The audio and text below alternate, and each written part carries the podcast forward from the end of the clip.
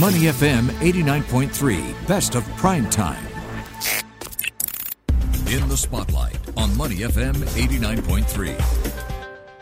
Well, Boris Johnson's successor as UK Prime Minister will be revealed later today when either Liz Truss or Rishi Sunak is named the next Conservative leader. The winner of the leadership contest will be announced at 7:30 p.m. Singapore time before he or she takes office on Tuesday after a formal appointment by the Queen. The new Prime Minister will inherit a flagging economy with inflation at a 40 year high. They're also under pressure to cushion the blow of soaring energy costs. Joining us to talk more about this is Rich Preston, senior world news reporter, presenter at the BBC. Hi, Rich. Hi, good to be with you guys again. So, Rich, it looks like the UK is not ready for Rishi. No, the polls suggest that Liz Truss is going to win this by a country mile. Now, the hmm. interesting thing on that one is that the initial eight contenders to replace Boris Johnson, it was whittled down to two by Conservative MPs. And MPs supported Rishi Sunak. He had the support of 137 MPs compared to 113 for Liz Truss. But then it went out to members of the Conservative Party in the UK population, and Liz Truss is, uh, as I say, ahead by a country mile, storming ahead, more than 30 point lead in the polls. Uh, so it looks like uh, within the next couple of hours, we'll find out that Liz Truss will be the successor to Boris Johnson. What are the various reasons for her coming out ahead at this point? I think the main one is tax. That's the main difference between the two of them. Rishi Sunak, who, by the way, is an economist and the former Chancellor of the Exchequer, mm. he has always said we can't promise anything. We can't promise we'll lower taxes. In fact, we might need to raise them. He says we can't keep spending on the country's credit card and pushing our debts down the road for the younger generation to deal with.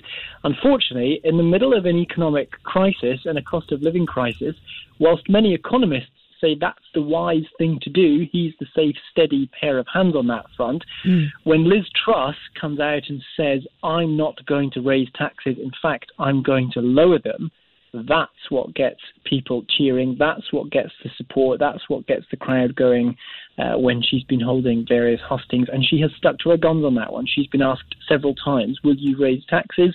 No, I won't. Read my lips. No mm. new taxes, is what she says.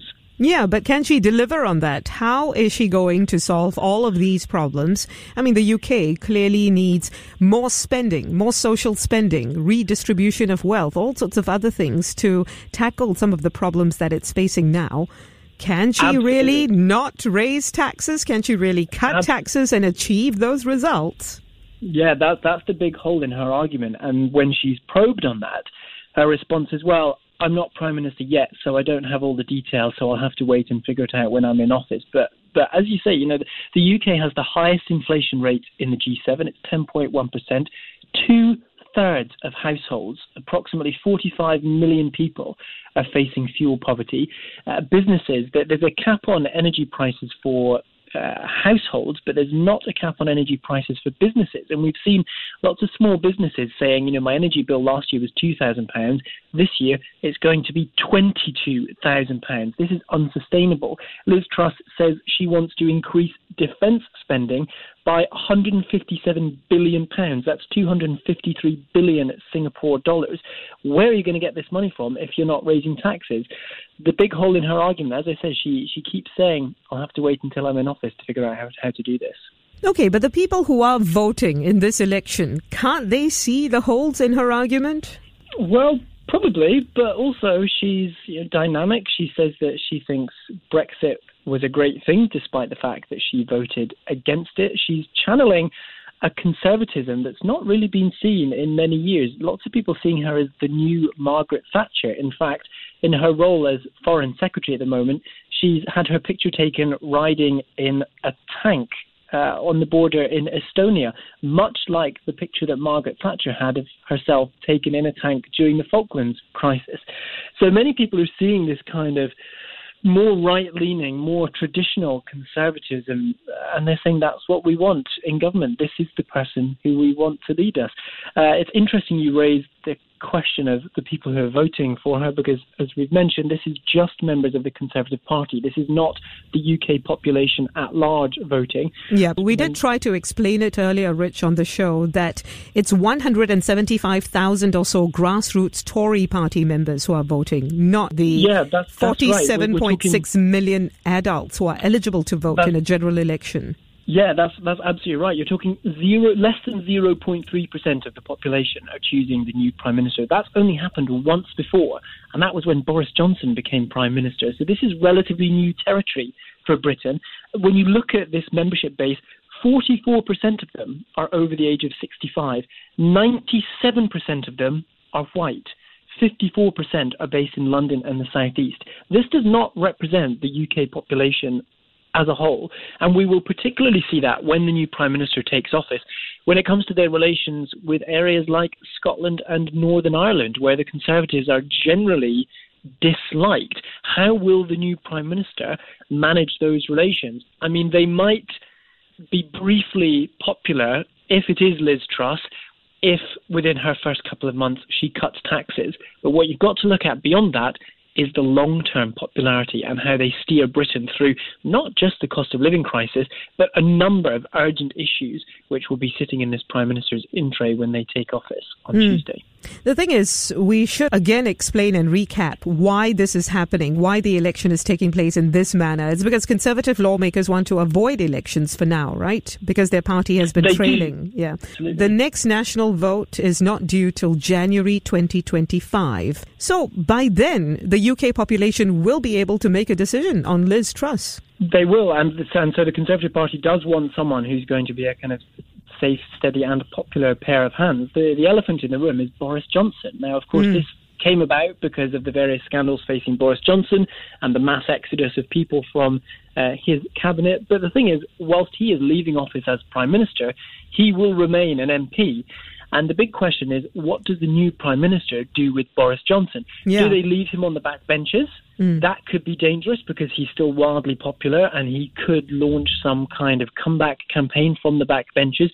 Or do you invite him into your cabinet, which might win you some short term points because you've kept Boris Johnson engaged, but do you want to have a potential threat so close to you? Now, Rishi Sunak was one of the MPs who left Boris Johnson's cabinet, so I would suggest he will try and keep him at an arm's length if he wins. But Liz Truss, who we expect to win, she might want to bring him a bit closer on board. Now, various newspapers here in the UK over the weekend ran the headline Boris will launch a comeback campaign. You know, maybe the new prime minister won't do that good a job, and there will be a vote of no confidence in him, and Boris Johnson will run again because, of course, when his popularity was put to the membership vote, he won. He only resigned mm. when his own cabinet uh, started to abandon him. Mm. I guess, you know, we all would want to be a fly on the wall, right, when they're having their horse trading meetings and so on. Is there anything else we know that might give us an indication of how probable that scenario is, the one that you just described vis a vis Boris Johnson? Is there any way to know for certain? No, absolutely not. And partly because Boris Johnson himself is quite an unpredictable character. Now, you may remember when Therese, when David Cameron resigned, the, the main bets on who would replace him were Theresa May and Boris Johnson. And at the last minute, Boris Johnson says, I'm not running. And so it went kind of by default to Theresa May. That was a surprise move by Boris Johnson, and he swept into power later, defeating Theresa May in another leadership contest. So who knows what Boris Johnson will do? There, there's absolutely no way you can be certain. Okay, there is something else that we should take note of. You mentioned Scotland earlier, Rich. The fact that the Queen will be appointing the Prime Minister to his or her role in Scotland, this is the first time she's doing this. What is the significance of this? It is the first time, and it is significant. Now, let's not beat about the bush. The Queen is 96 years old. She's mm. no spring chicken. She's slowing down. And Buckingham Palace say that the decision has been made for her to remain in Balmoral in Aberdeenshire in North East Scotland is for the Queen's comfort. They've they've been pretty clear on that one. They've not given any more details about her health condition. She's just said this is they've just said this is for her comfort. So what it means is the new prime minister will travel up to Balmoral with Boris Johnson once the leadership results are announced in about an hour's time. Boris Johnson will formally resign to the Queen, and the Queen will ask him, Is there someone else who can command a majority in the House of Commons? And Boris Johnson will say, Your Majesty, I introduce you to Liz Truss or Rishi Sunak, and that person will then be asked to form a government. They will then travel back down to London, where they will make a speech in Downing Street before heading into Number 10 uh, and uh, starting to assemble their cabinet and deal with this bulging inbox. Right. Let's talk about that bulging inbox. So, we're talking about the cost of living. We're talking about the Russia Ukraine conflict. Don't forget Brexit and many other challenges as well. Now, even if Liz Truss wins on popularity because she made all of these populist statements, she's got to make sure she delivers, right? Absolutely, and that's going to be the big question because Liz Truss, and let's presume it is going to be her who wins, mm. uh, has has changed her mind on various issues. You know, she originally campaigned to stay in the European Union, and then she said that leaving, she's glad that we left. She was originally not a conservative; she was a liberal Democrat. She's a relative newcomer to the Conservative Party, so lots of people worried about whether she will be able to stick to her guns on various things. There is the cost of living crisis, which we discussed earlier. There's Brexit, which ostensibly is done and dusted. The UK has left the European Union, but there are lots of loose ends to tie up. The Northern Ireland Protocol, for one, is still not resolved. Our continuing relation with the remaining EU 27 member states is another one our relations with the United States. It's expected that the first phone call the new Prime Minister receives will be from President Joe Biden. Now, Boris Johnson, when he was campaigning for Brexit and leading Brexit, he said that Brexit would mean the UK would get a phenomenal free trade deal with the United States. That's not happened. And it's kind of gone cold when we moved from Donald Trump to Joe Biden. So maybe the new prime minister wants to get that up and running. Um, there's the Ukraine war. Liz Truss has said, you know, as foreign secretary, I've taken a firm position on this, and we will continue to stand firm in the face of Russian aggression.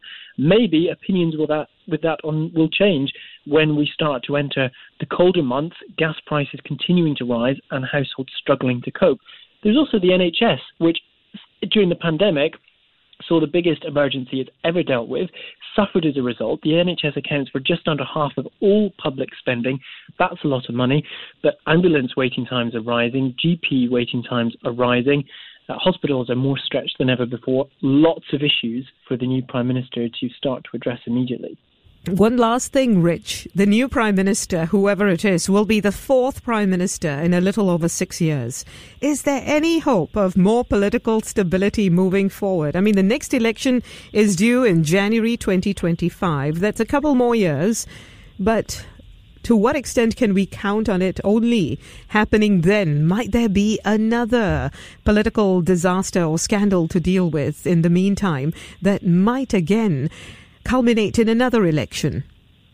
It's entirely feasible. I mean, Liz Truss is not really the scandal type, so I don't imagine there would be any immediate scandal that would threaten her leadership, but you never know.